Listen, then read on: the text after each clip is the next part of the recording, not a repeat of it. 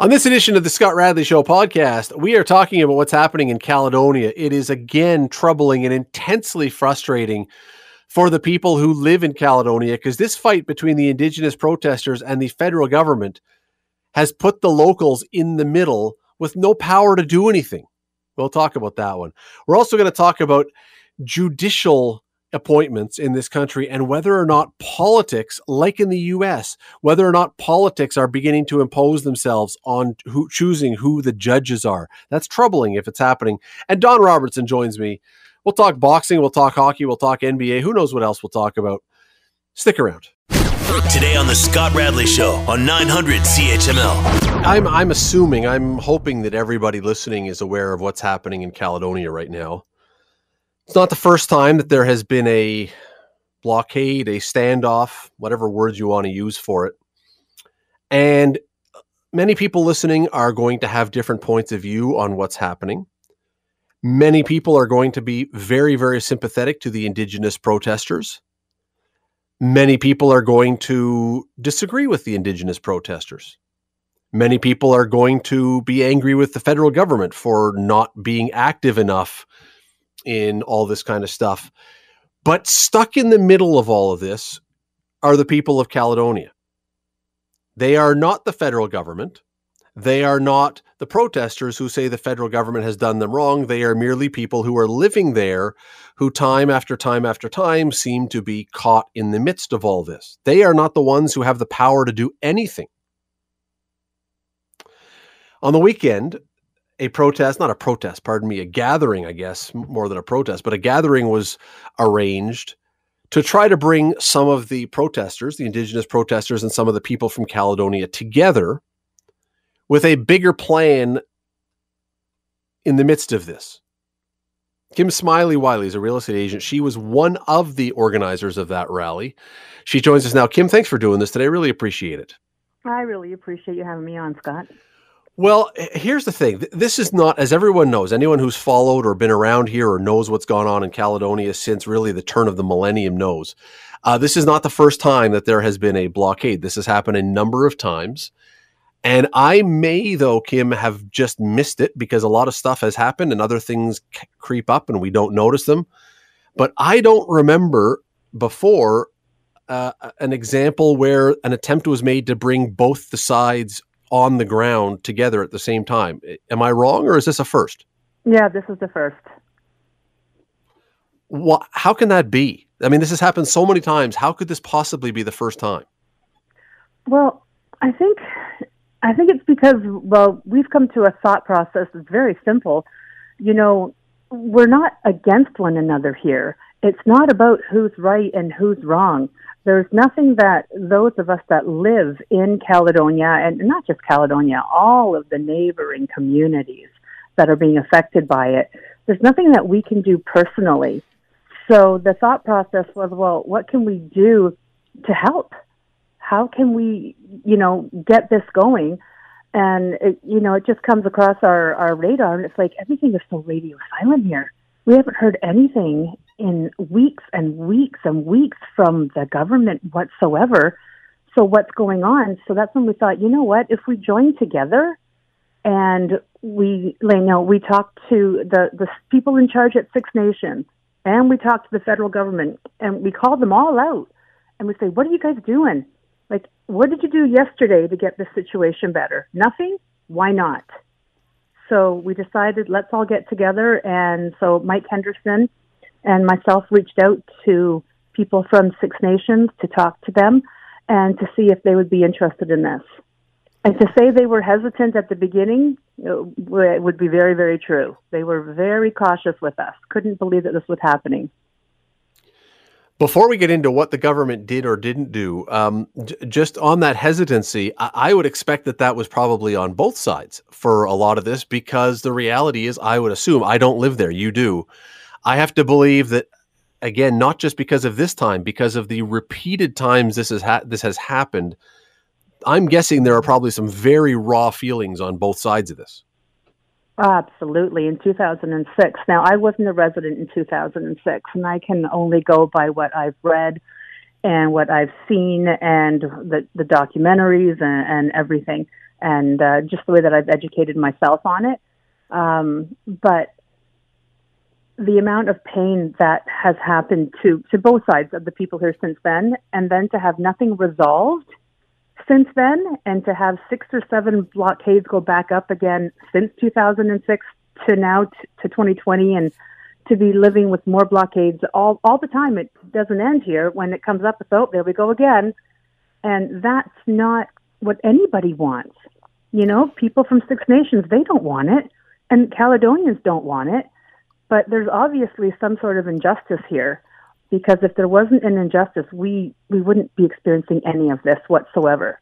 So but the challenge really is, Kim, I would think the challenge really is for the people of Caledonia. I'm not referring to the indigenous people of Caledonia, uh, mm-hmm. but um, there is one side to the fight and there is the federal government side of the fight. And for the other people who are just in Caledonia, uh, you know, my interpretation, you're sort of just stuck in the middle of this with no you know, you're just stuck in the middle. Yeah, we are totally stuck in the middle. It just feels like we're the forgotten people. We're collateral damage. It doesn't matter. But I'm sure that the people from Six Nations also feel that way. They feel the exact same way too, right? Because they're sitting, a lot of them are sitting there going, well, what are we going to do? They're feeling the exact same way. It's like, what mm-hmm. are we going to do? We're all feeling the same way, and we're both waiting for both sides to get to the table to figure this out once and for all and don't let this go on anymore. We don't want, well, I won't say we, but I'll say I, I don't want those blockades to come down until they have a decision that says, yes, this is going to happen. And everybody is good with this decision. And then the blockades will never, ever come back up again. I left out the third side to this triangle, which is the federal government, who is really what you're trying, the group you're trying to get active here did anybody from the federal government show up for this? No, we uh, contacted Carolyn Bennett's office, Marc Miller's office, Justin Trudeau, um, everyone we could that we thought would be interested in it, and unfortunately, no one came. Were you surprised?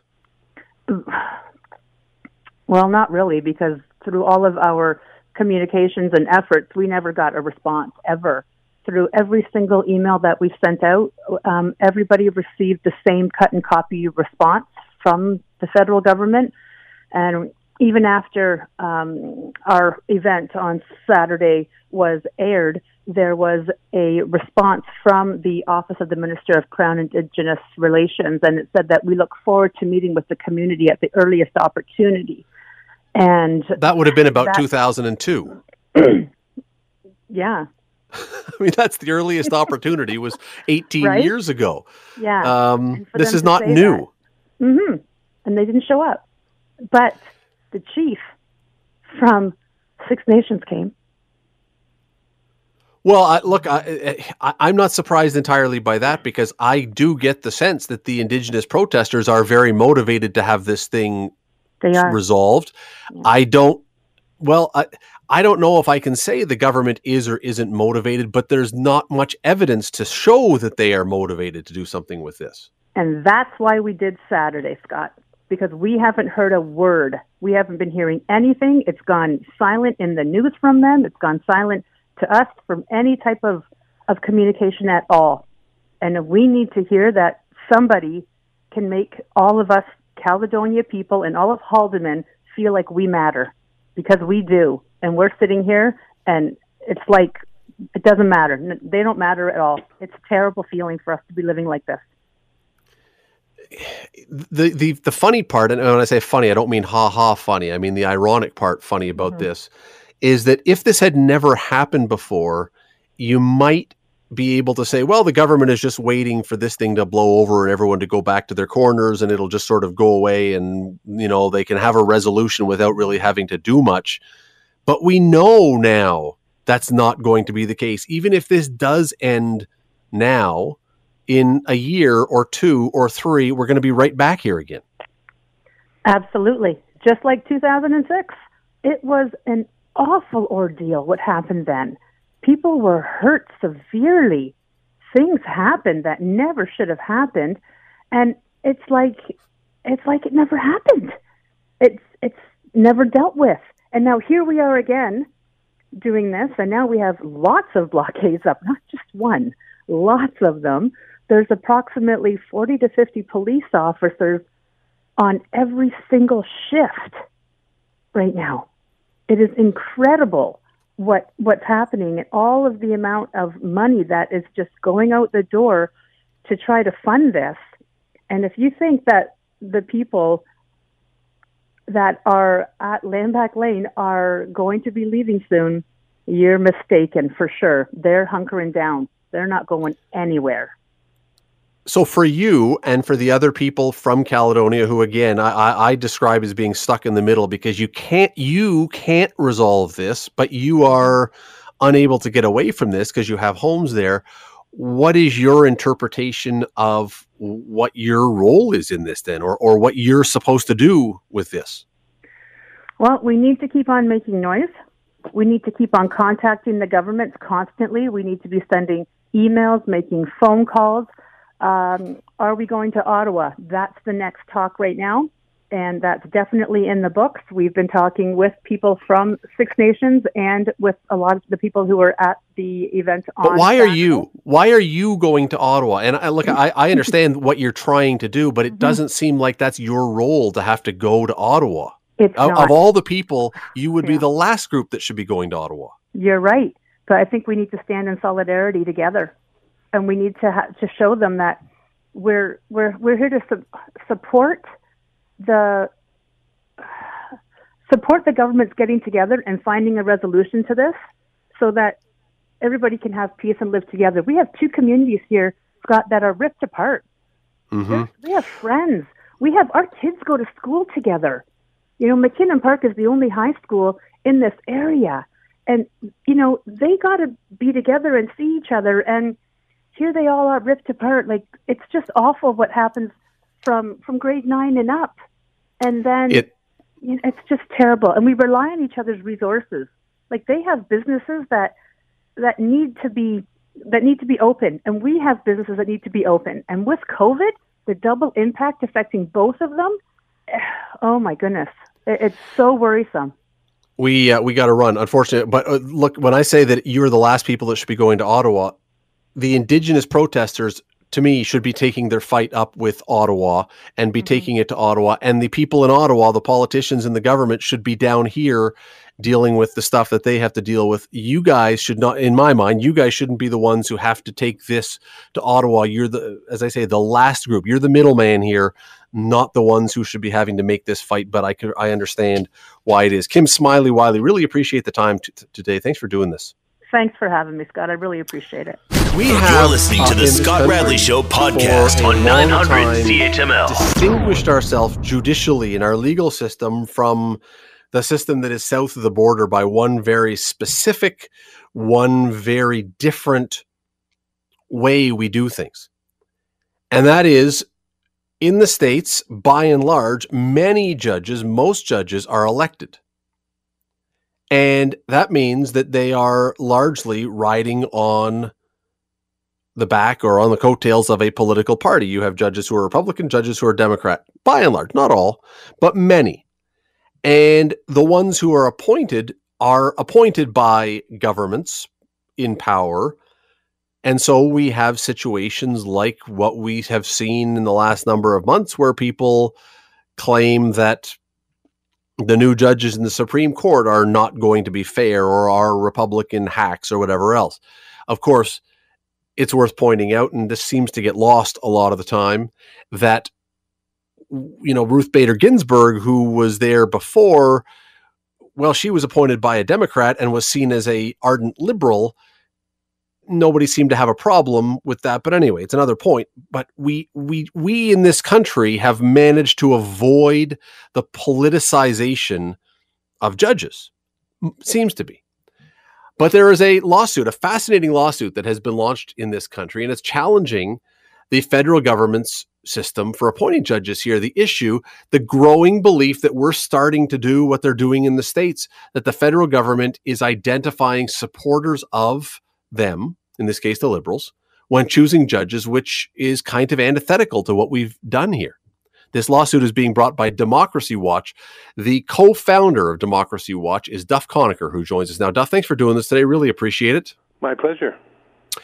Uh, in this country, and we were just talking beforehand about how we do it different from the states, but in, even in this country, our judges, by definition, because you have governments in power, the judges have been appointed by governments. That you would think automatically injects politics into the process. How has it not, or what has changed that this is now different and concerning? Well, um, probably nothing has changed, but for the first time, we have um, evidence that um, the the whole system is really politicized quite a bit, um, based essentially on uh, a whistleblower um, disclosing emails that are internal to the government. And likely what we now have evidence of has always happened. Um, but because we have that evidence, it provides the grounds for a lawsuit. And what is it? What what explain if you can what is we believe happening now? Well, uh, first of all, something that has continued for a while is that, uh, unlike in a couple of provinces, at least like Manitoba and, and British Columbia, the uh, Minister of Justice chooses a majority of the members of the advisory committees that, that are set up in every province to review candidates and, and recommend nominees for positions on the provincial superior courts and the uh, courts of appeal and also the federal courts. Um, so that's one thing that hasn't changed that was already verified. And, you know, in Manitoba and British Columbia, the Attorney General the Minister of Justice does not choose a majority of the members of those committees. So that's one thing that we think should change is that the, the government really shouldn't be choosing any of these people. It should be fully independent committees that come up with the short list of candidates for positions on uh, in on uh, the, the bench on the as judges uh, and appeal court judges. But uh, what's come out through these internal emails is that when the, the Minister of Justice receives long lists of candidates from these committees in the provinces, that the Minister of Justice then shares that long list, not just with cabinet ministers, uh, but also with MPs in the ruling party and the Liberals, and then also with party officials who are not even part of the government. They're just Liberal Party officials in various provinces. And so these emails have revealed that they're asking all these liberals who should be appointed to uh, as a judge, and only the liberals. They're not circulating it to opposition party MPs or opposition party officials or the opposition leaders. They're just circulating. The, the Minister of Justice is just circling the long list to liberals and asking them, you know, who from this list should we uh, appoint? That's a very politicized end part of the process, and adding that, uh, adding a lot of politics to the fact that the Minister of Justice also uh, chooses a majority of the members of the advisory committees. So you don't even necessarily have to be hands-on directly with the selection of the judges, but if you've appointed all the people or most of the people on the advisory committee, you can still control the things. Yes, and just to clarify, um, what happens is the attorney, the Minister of Justice appoints three people directly to the seven-member committees in each province and territory, and then the Chief Justice chooses one the other three come from lists of nominees submitted by the Canadian Bar Association chapter in the province, the Law Society, the Lawyers Association in the province, and the Attorney General in the province. But they su- they submit lists of nominees. So again, the Minister of Justice gets to make the final choice of uh, four of the seven members. Sorry, six of the seven members of the uh, of the committees.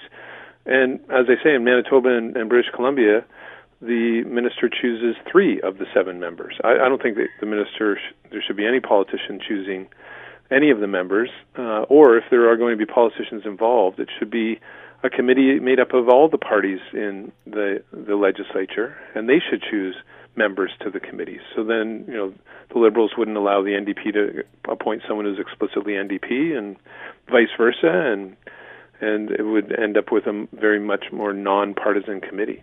But you know, then the minister goes on and circulates this long list that the, the committee uh, recommends of candidates, and uh, then gets to make the final choice as well. Duff, just listening to that explanation of what you said a moment ago, I think a lot of Canadians who like to believe that we don't do the American thing by politicizing our justices. Um, th- this runs the risk of really, I think, um, knocking down the belief, the faith that people have in our system, does it not? I think it does. And um, the Supreme Court of Canada ruled uh, long ago, now about 35 years ago, that the public's confidence in the impartiality and independence of judges is essential for judges to have that independence. If the public views the system as being biased and partisan, then what what's what does it matter if judges are independent if the public doesn't have that confidence that they are because then that trust is lost mm. in the impartiality and the and the perception is uh, from the public that the judges are biased and that's the danger that as you mentioned the Canadian Bar Association has uh, raised and that this lawsuit raises and that many others are raising as well. And uh, it's not that again things were done better in the past. They likely weren't. It's that we now have the clear evidence of just how political the system is. And that's why we're challenging it in court, and uh, why a House of Commons committee is going to be um, holding hearings, uh, likely in no- December. May not make it to start before the break, um, uh, before the Parliament breaks uh, December 11th through till the end of January. And if it, if they don't make it before that, then uh, we'll end up having those uh, hearings in in uh, starting in February.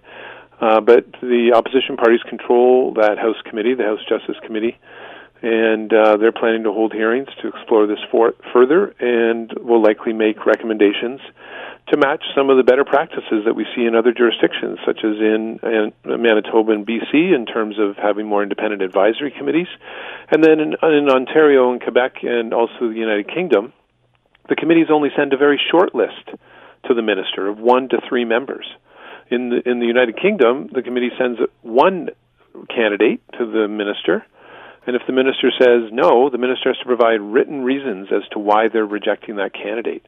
So that that makes the minister it makes it really difficult for the minister to make a political decision because their their discretion, their choice is very much constrained by a more much more independent process and, and merit based process as a result.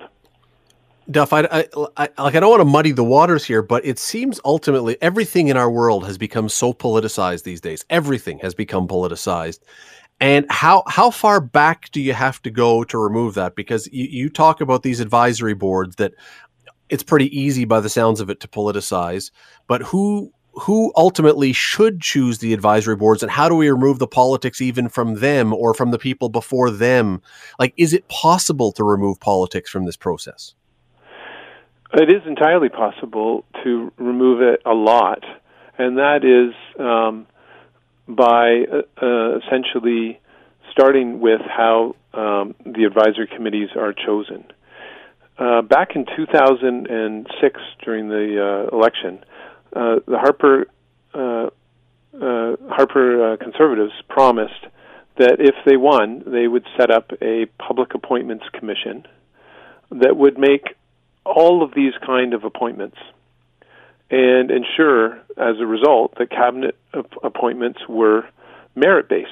So this public appointments commission that would be independent from cabinet they didn't say exactly how it would be selected, but in order to be independent, it would either have to be chosen by all the parties, the members of it, or be representatives from the courts and other places that uh, are, by definition, nonpartisan already, and have a mix of people, um, and maybe have some people appointed by all the parties as well, so that would cancel it out and make sure you have this nonpartisan group on this commission. And they would come up with the short list for candidates for the courts, for all the watchdogs that watch over the government, like the lobbying commissioner and the ethics commissioner, the information commissioner, and other cabinet appointments. And they would send a short list then to cabinet, and cabinet would have to choose from the short list. Unfortunately, that promise was broken, and the conservatives went on to make many uh, very partisan appointments, including it was documented in terms of judges.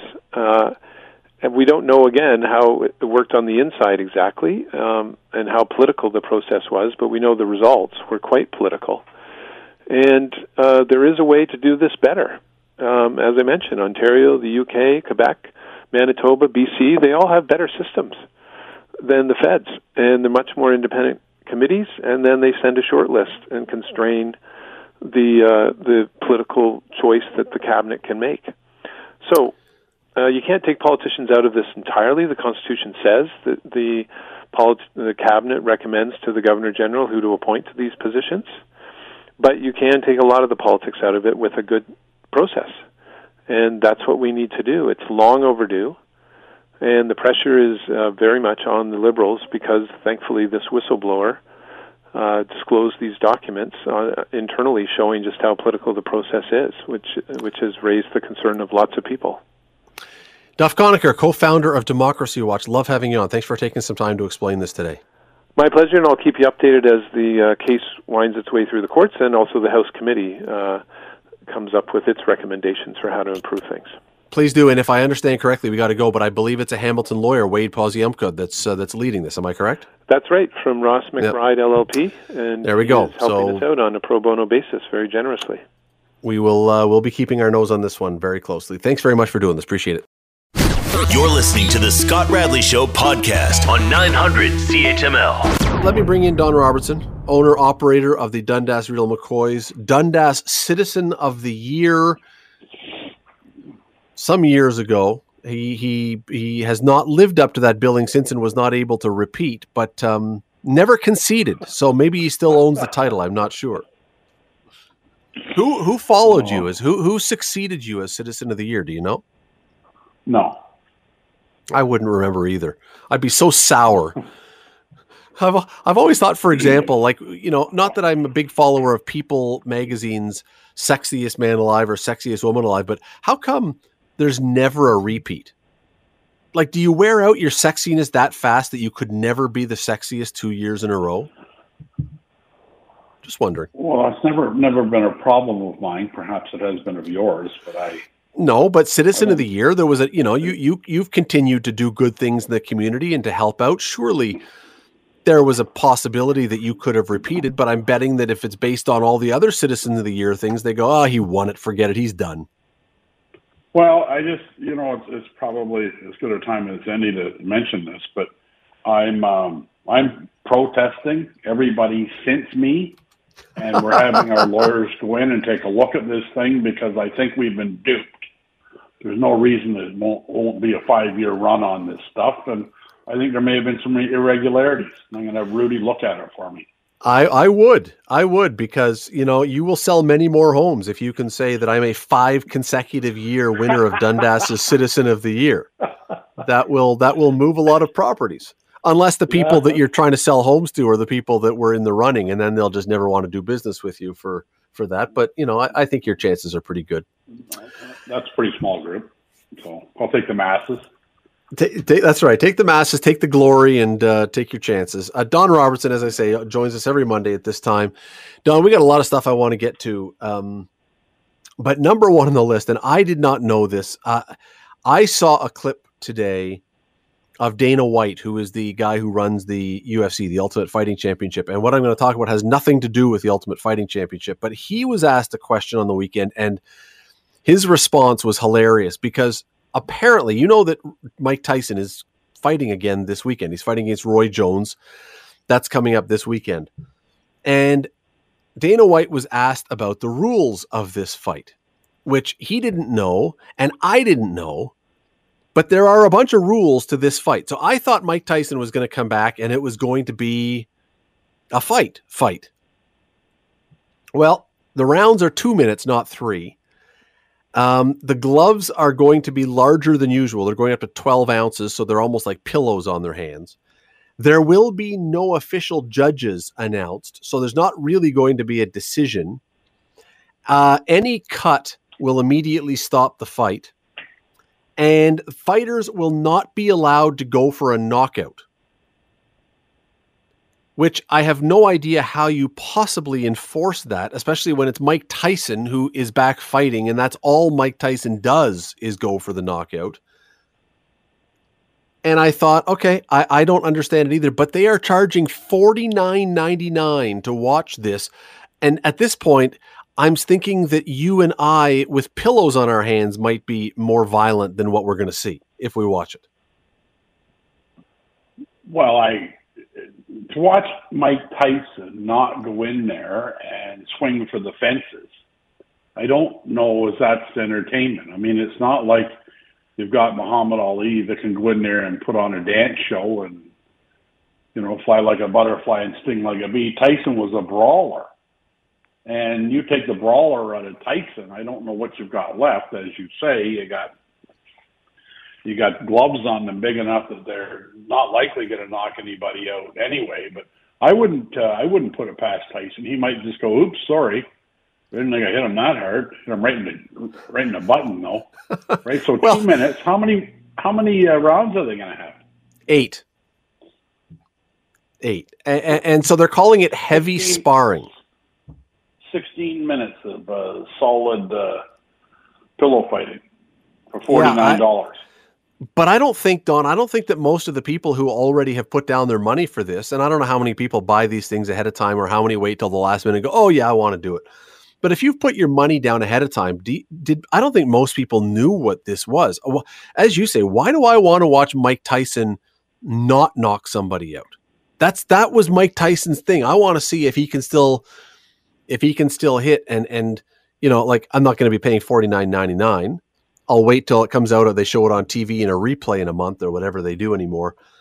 But but even then, it, with the referee, so Mike Tyson now, and maybe he won't win. I don't know. Roy Jones was a pretty great fighter, although he slowed down. But Tyson connects, let's say, and Jones is wobbly. Do you immediately stop the fight then because you can't then go in for the finish, or is Tyson going to say, "Oh, I'm a nice guy now. I'm nice, Mike Tyson. I'm, uh, you know, the the uh, Mike Tyson from the movies, and I'll just back off and I'll let him off the hook." I don't think I'd get in a ring with Tyson without a referee. He's liable to gnaw your ear off.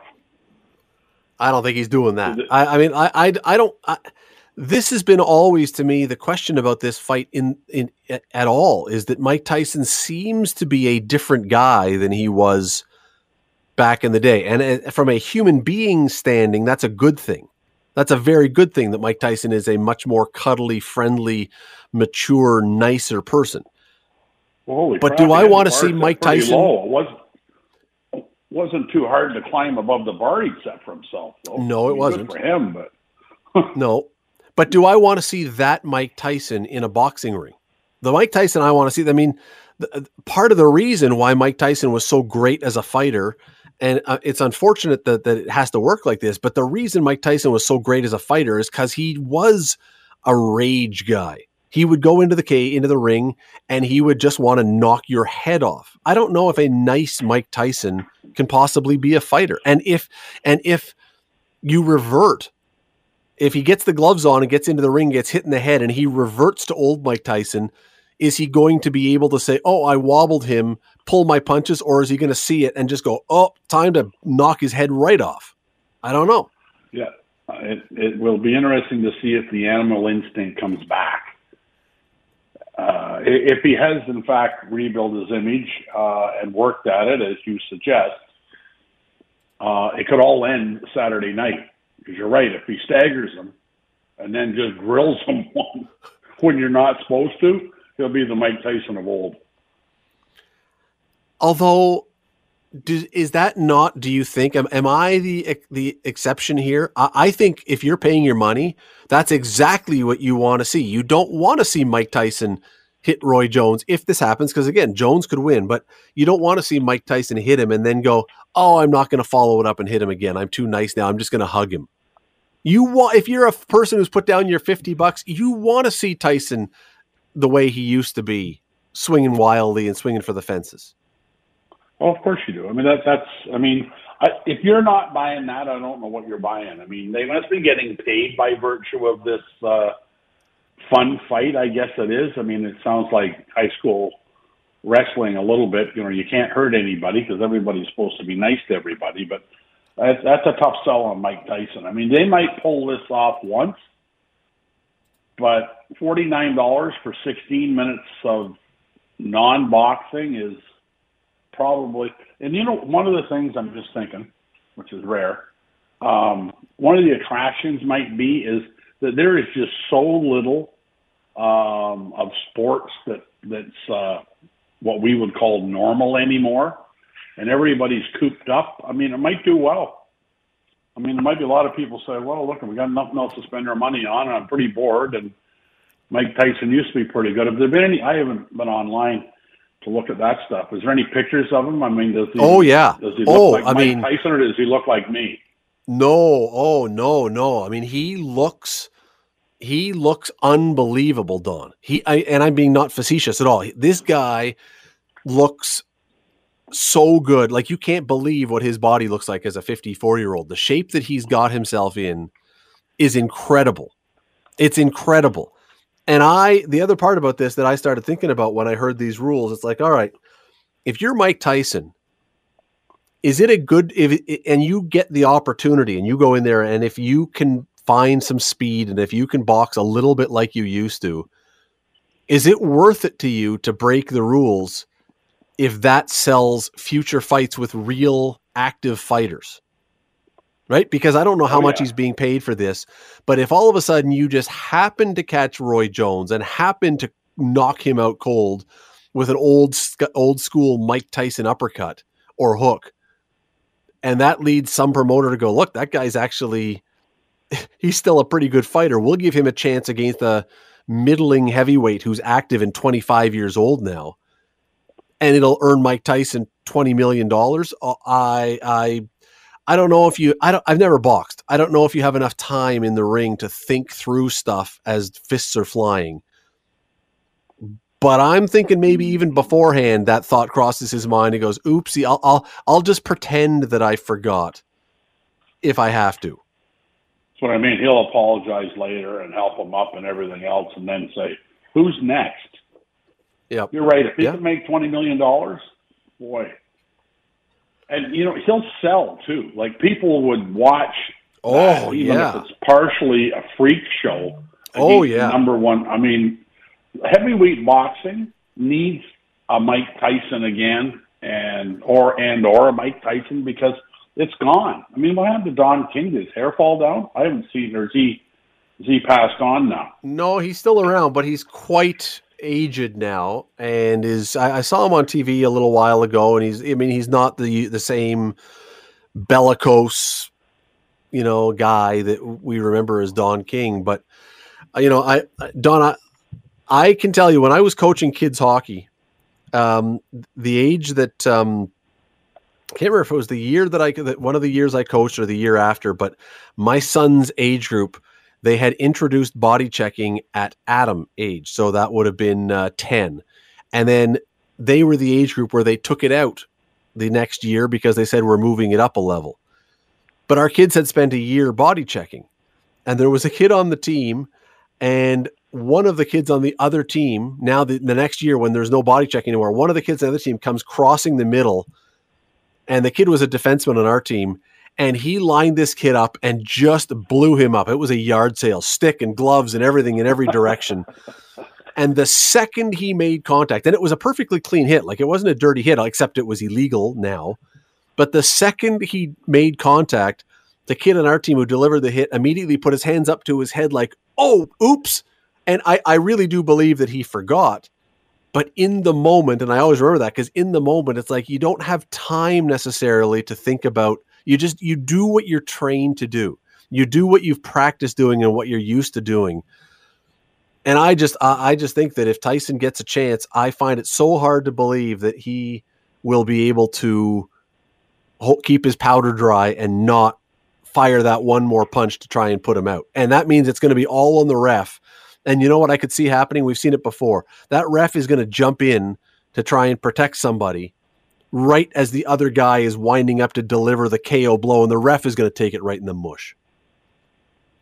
Oh yeah, no, he. Uh, you're on to something. If if he thinks he can get a a big payday out of this, even if it's not for the belt, it'd be hard to give a fifty. Well, how old was George Foreman when he was? Uh, 46, 47. He, I mean, Tyson is older than that, but but Foreman was getting up there. I was going to say Foreman was almost almost fifty. So, and he wasn't exactly in tip top shape. Like no, he just know, hit I, like a he just hit so hard like he was a mule every time. I mean, he he could always punch. But you're right, he was out of shape. But Michael Moorer, who was winning that fight, and then decided that he wanted to trade with George Foreman, which may have been the stoop. I mean, I know boxers take punches to the head, but he must have taken a lot of punches to the head even before then because you're winning a fight handily and you decide, you know what I think would be great? I'm going to stand in the middle of the ring and trade punches with maybe the hardest puncher in history. That's a good idea. Yeah. yeah that's right. How'd that go? Not not not all that well, but that's you know. No. But again, it goes to, I think, um, it goes to your boxing. It goes to what you've been trained to do. I don't think that Michael Moorer in that fight went through the thought process that I just did and said, let's do something really dumb. I think he is a boxer who was trained that you go for the knockout. You move in and you try to do what you've always done. In that case, it put him into harm's way and it cost him that fight with Foreman. But I think Tyson more than Roy Jones. Roy Jones is a guy who can dance, at least he could in his day and he could win on points. He knocked guys out, but he could win on points. Tyson was a guy that knocked you out, and I just I have to believe that even with this rule that I don't even understand how they're going to enforce, if Tyson gets a shot, I find it very I find it very hard to believe that he won't take it, and I would think that would be the most unsatisfying things for the fans that have paid their money if you got a chance and Tyson has a chance to be Tyson and he doesn't do it because that, would be the end. Who's ever going to pay another pay per view if Tyson has a chance to be Mike Tyson and doesn't take it? Oh, that no, that's it's a it, it's a it's a payday for him. He's got to look at he fights to win. I mean, he was a bully when he comes storming into the ring with no. um you know, he didn't have a towel over his shoulder. He didn't wear a robe. He just walked in and like he was going to beat everybody in the stadium up. And he was a bully. And like most bullies, once he got beat up once, he was a different man.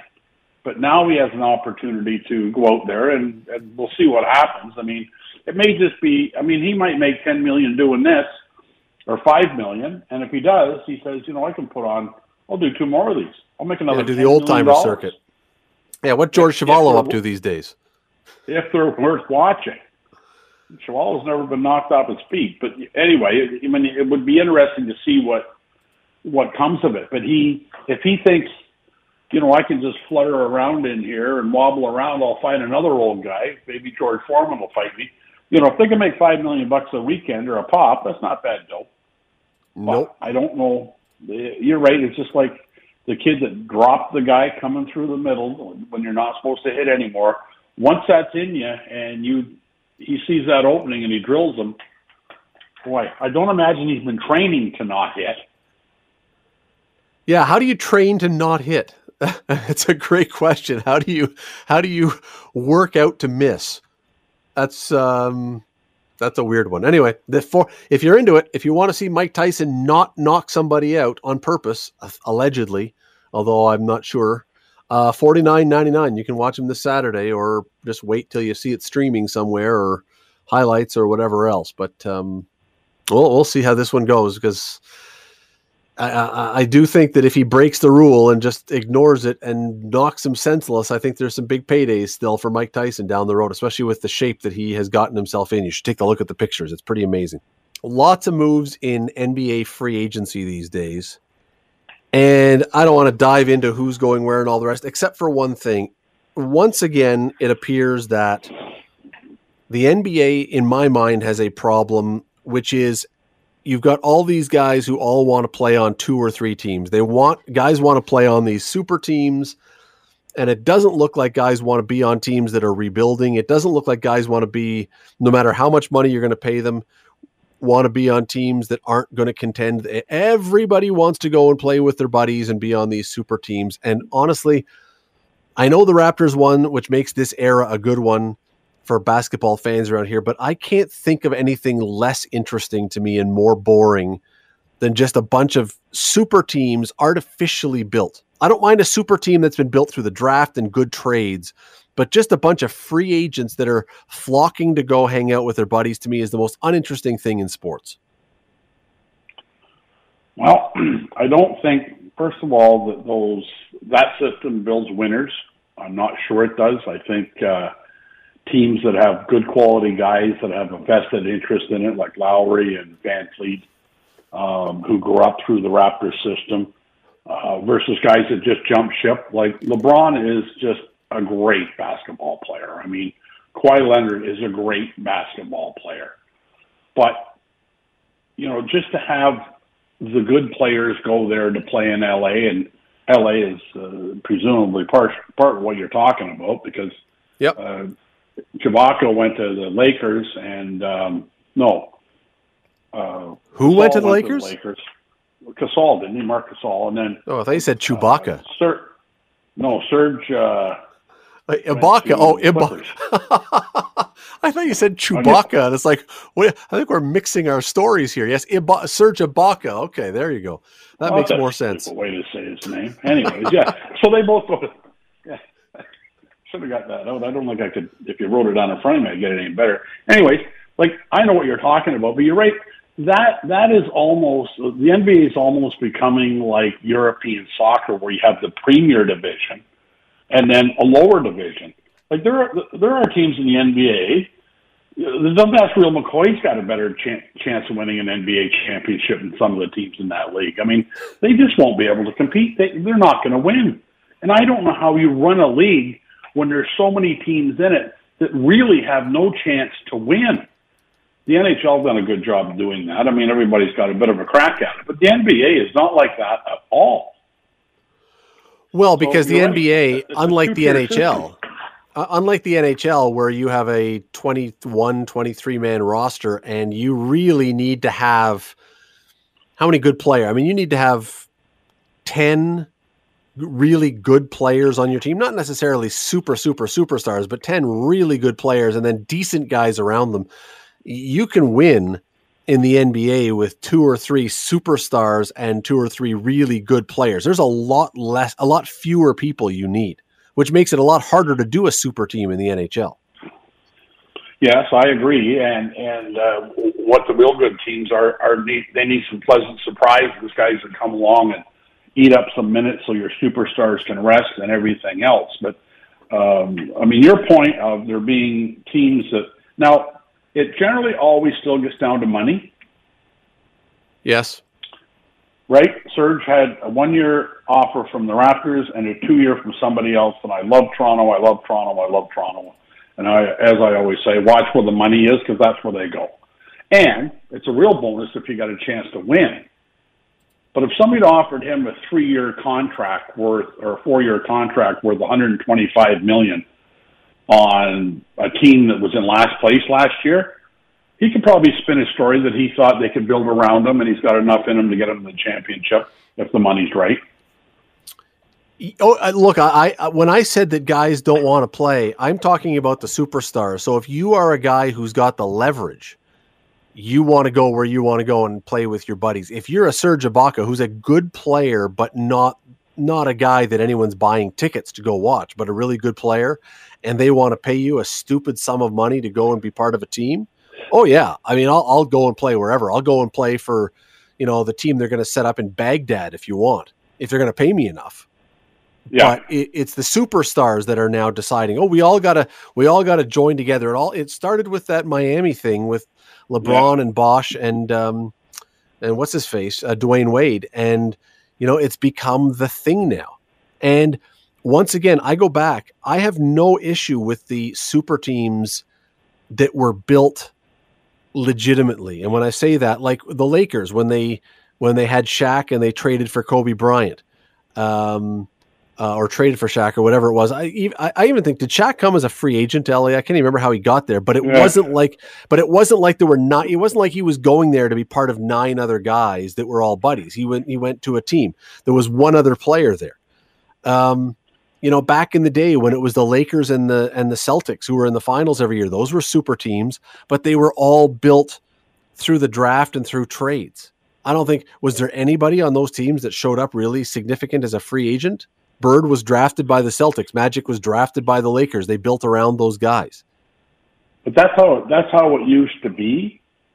right? I think, and, and I think if and if you look at his history of it, some of the things that when the um, that the, the players got by virtue of a salary cap, if I mean you can pay penalties, you know the the, the NHL a hard cap, you can you can kind of get around the salary cap in the NBA a little bit, and I think by virtue of the owners getting more cost certainty they gave the players more free agency. And I think that's the fundamental difference between the Bird and the Magic era versus now today. Because VanVleet could have left. He's like 26 years old. He could have left. Yeah, yeah, but mean, he got money. You don't control players very long now, but that's part partially what the players got, right?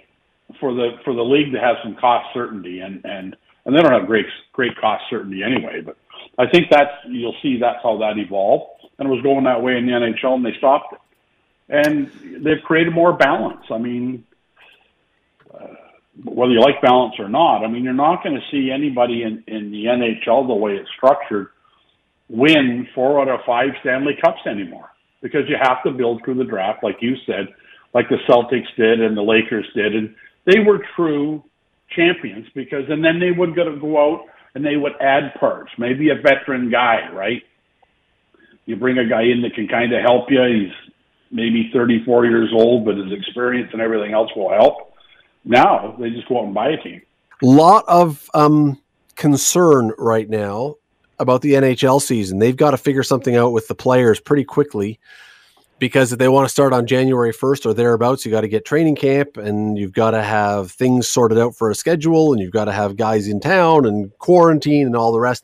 That means we're talking a week or two to find this out. And it sounds like there is nowhere close to agreement because the player, the owners want the players to take less of a slice of the money because there's no crowds, there's no fans.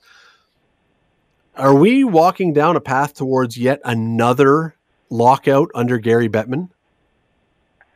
I don't. Uh, uh, I, I I couldn't picture a lockout over this. Um, mostly because the NHL had some other options to save face, and that is that it's just not safe to do this. You know what I mean? There, there, there's a whole bunch of escape hatches here. Now, uh, and I haven't read anything recently, but you know the the uh, players get a percentage of income. So I don't know how that can't be directly reflected in the fact that there's nobody buying tickets. So everybody's going to have to play for whatever the TV revenue is, really, and and whatever the uh, merchandise sales are. Now, merchandise sales will they soar because people are doing online shopping? I doubt it, but so I think, by the sounds of it, that the players want the owners to top up the TV money and give them almost all the revenue, which re- really kind of hampers the rest of the operation. The scouts got to get paid. Tampa, I think it was Tampa Bay the other day just laid off a bunch of people, or the Florida Panthers, because there's no money.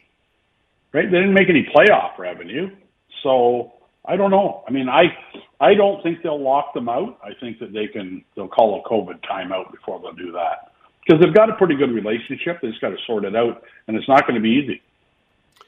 Well, no, because they just had negotiated and sorted things out, and then all of a sudden the players come or the owners come back and they say, um, "You know what? We need more money from you." And and while while I do understand what the owner's position is in this, and I'm generally sympathetic towards the owners in certain circumstances, I also in this one can see the players going, "Well, you just." Sorted this out with us. We just went through this process and you knew some stuff was happening and now you want more. And and I I just I don't I just don't see the players many of them saying that it's worth it for now worth it. I mean it's all relative, right? For you and for me. Well, maybe not for you, but for me, you know, playing for 3 or 4 or 5 million dollars a year is more than worth it, but for some of these players if this contract says they're supposed to be getting 10, maybe that's not worth it. Well, yeah. Well, here's what I guess you have to look at too, and you always look at this during the lockouts and everything else, like the year of the lockout. How many guys are going to lose a full year? So somebody that's going to make a million eight. I mean, do you want to hold your breath and not make seven hundred thousand? Because guess what? your first year of the NHL, I'm betting you're not making seven hundred thousand dollars doing anything. So to lose an entire year, you can ask the guys that retired out of the lockout season and the strike season. There, there's no real big winners in that thing, especially the players that lose a year of um, year of salary. I mean, I don't know who's right on this one, Scott. I don't. I mean, the players you would think would be somewhat sympathetic, but maybe the they think the owners are trying to say, you know what, nobody can make any money on this year. Give us what you can. Like I don't think there can be any profit in the NHL this year. It's just a matter of who's going to get skinned for the most. Yeah, I, I I I agree with you, but when have we seen players and owners say there's no profit and therefore we're going to agree on this. There always is the belief that there is profit, and the belief always is that I should get more of it than that guy. And so, as long as the two sides believe there is money to be made, even if it's not the same amount of money, they don't want to take less because they just assume and they, I think, fully believe that if they back off, they're just giving more money. They're not really losing money, they're just giving more money to the other side, and, and they don't want to do that. Yeah, I think under these circumstances, so you know what I mean. It's a matter of um, um, who's going to lose the least. I, you know, you always question the, owners, and I think some of the players are still a little skeptical if all the cards are on the table on hockey-generated revenue and the definition of that. But I think they've nailed it down pretty good. But I just don't see where the owners are going to get any revenue. I mean, you still got to fly these guys around. You still got to uh, pay them a lot of money to eat every day. I mean, it's it's absurd that the that you give a guy that's making a few million dollars a year two hundred dollars so he can eat the days on the road, right? So all those expenses aren't going to get any cheaper. I you know I don't know whether expenses go down and boy their income has no shot at least in Canada. I can't if they do an all Canadian division, which appears to be the only logical way to look at it. I don't see anybody being able to put people in their building maybe all year. Wouldn't that be the irony? The Florida Panthers have to help pay the bills of the Toronto Maple Leafs. That would be uh, that would be a, a, little bit different than normal. Yes, yes, that would be. Uh, but then you know, twenty thousand people at eight bucks a head doesn't pay a lot of bills.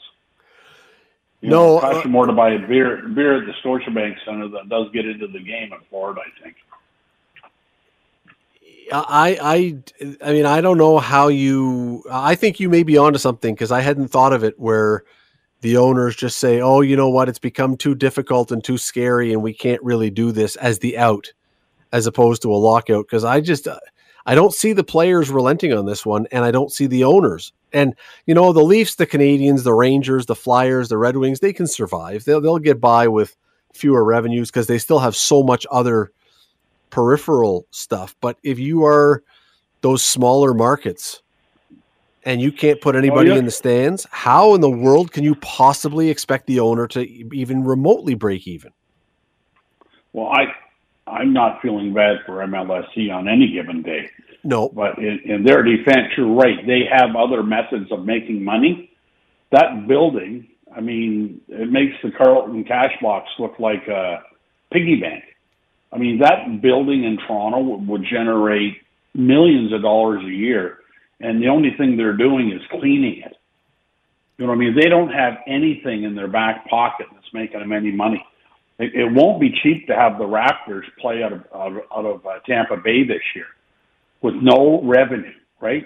So they're going to have to put them all up. So I, I just I don't think some of these teams. I mean, MLSE will be fine, but there's going to be casualties in the front office and and so on. Like there has been cutbacks in everybody's business, but uh, boy, those like.